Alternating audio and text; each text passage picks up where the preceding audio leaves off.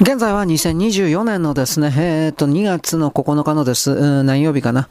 金曜日であります。私はですね、今、あの、パソコンがぶっ壊れたのでですね、えー、これのですね、アンドロイドこれでですね、録画できるかどうかということを全然分かってないんですけれども、その状況下でいろいろとやってみるつもりというか、やっております。ね、えー、っとで、まあいろいろ努力しなくちゃいけないということになるんですけれども、うーんとね、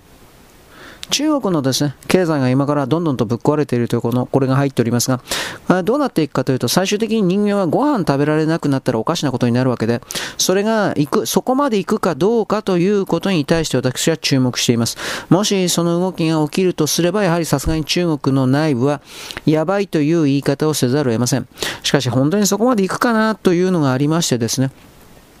これに関してはちょっと冷静な目で、つまり中国の共産党というのはそこまでバカではないので、さすがに、えー、国民がですね、わーとかって騒ぐような形において中国共産党に対する暴力的な動きをする。まあもちろんそれをですね、防ぐことはできます具体的にはそれは、えー、いわゆる内部のですね、武武家、武力に警察と書いて武家と言われている人たちに対して、徹底的にその市民に対して発砲するということをやればいい。しかし今の中国はそこまでする必要はありません。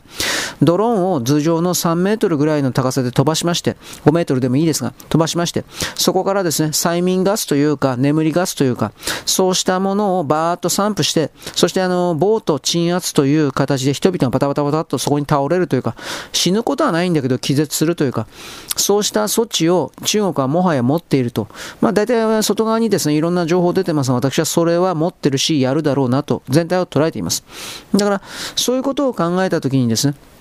彼らが最終的にはそれをやると。中国国民は殺しはしないけれどもそれをやると。しかし、それをやったところで何かがあの解決するわけではありませんから、ではどうなるのかといえば、基本的には弱い人が、免疫抵抗力が低いような人、年寄りとか含める、子供とか含める、それらの人々が全部死んでいくだろうなというふうに私はこれを捉えます。で、僕はですね、中国人なんか正直好きではないですが、でも死ななくていい人が死ぬ必要はないという考え方でもおりますから、そういうことをうん、自ら引き寄せるような中国共産党の愚かさ、つまり自尊心をベースとしたような、本来ならばもっと合理的な形で何かを構築していかなくてはならないような、それが一切できていない環境というか、それはどういうことなのかなと。そういうことに対しておかしいではないかと、まあ、口で言うだけであって何一つ物事が改善することはないのですけども、そういうことを思います。はい。えー、で、今これ太陽光パネルがうんぬんに応じてですね、参政党の方がこの太陽光、四万十川ですね、四万十川のこの関連において太陽光パネルを、えー、設置することに、えー、裁判を起こされたのかな、起こした。で、そのことでメーカーの側、太陽光パネルをうんとね、設置しようとする側においては、そのことを断念したということで、これがですね、基本的には、えー、なんだろう、中止になったらしいんです。僕は詳しくは知らない。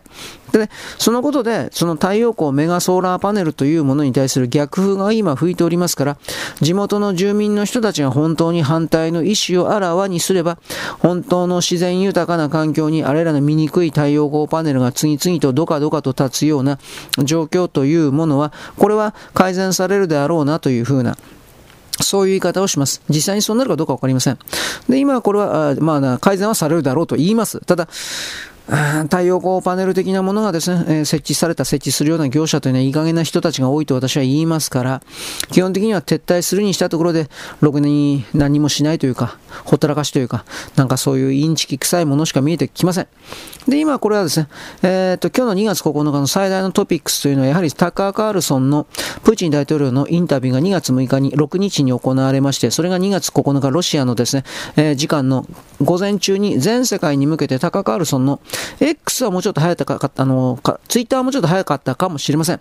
とりあえずロシアの、テレビ界、報道界、SNS 全部含めてですね、これはプーチン大統領のインタビューがそんな長いものではありませんが、報道されました。放映されました。そのことによってロシア人たちはタカ・カールソンのことを尊敬するというか、ようやく自分たちのことを聞いてくれる人がいて、私たちは留飲を下げたというか、なんかそんな感じのですね、コメントをいっぱい出してます。で、実際その私はですね、プーチン大統領は常に正義のことを言ってるだとか、彼は嘘を言わないだとか、正直だとか、そんなことは全く言いませんが、しかし今回の動きに関して、一方的にウクライナが善人であるというふうな考え方の側には立ちません。物事のその対立というか、それに関しては一方的に誰かが悪い悪いいことが続くみたいなことはあんまりないんで、お互いにですね、どこかのボタンの掛け違いから来たというふうな言い方はとりあえずあります。で、そのことで、ロシアの見方からすればやはり、ウクライナの中に育てられたナチスと言われ、これはあります、本当に。で、そのナチスと言われているような奴らが自分たちの領土を実際に削りに来たということに対する憤り、そうしたもの。で、それに関してですね、えー、NATO の東方、NATO が、えー、ロシアの側に接近してくるということはないというふうなことを、あのー、約束していたにもかかわらず、それが全部無視されていたという、これはまあロシアの言い分ではありますが、このロシアの言い分をですね、間違ってるとかどうとかというふうに言うのは、それはそれぞれの自由なんです。問題はそのロシアの言い分何一つが、全然その我々の西側世界に届けられていなかったということ。いや、私は日本人であり、日本人は、まだ、あまあ、ロシア発の嘘情報もいっぱいありますけれども、テレグラムを含めるような様々な、中東地域もですね、ギリシャとかトルコだとか、ああいうところがですね、何気に本当のことをですね、言っていたというか、価値中立的なことを言っていたんですが、完全にアメリカの側のですね、メディアののみに、なんていうかな、こだわってしまったような人というか、それでありましたら、結局のところですね、ロシアの言い分は絶対全部届いていないと思います。で、それは良くないんだということを言うんです。結局自分自身で何もかも判断しなくてはいけないのに、それがなされていない、それを妨害しているような人たちがいた。これをですね、どう考えたっていろいろと止めなくてはいけないというか、そういうことを僕は言うわけです。はい、よろしく。ごきげんよう。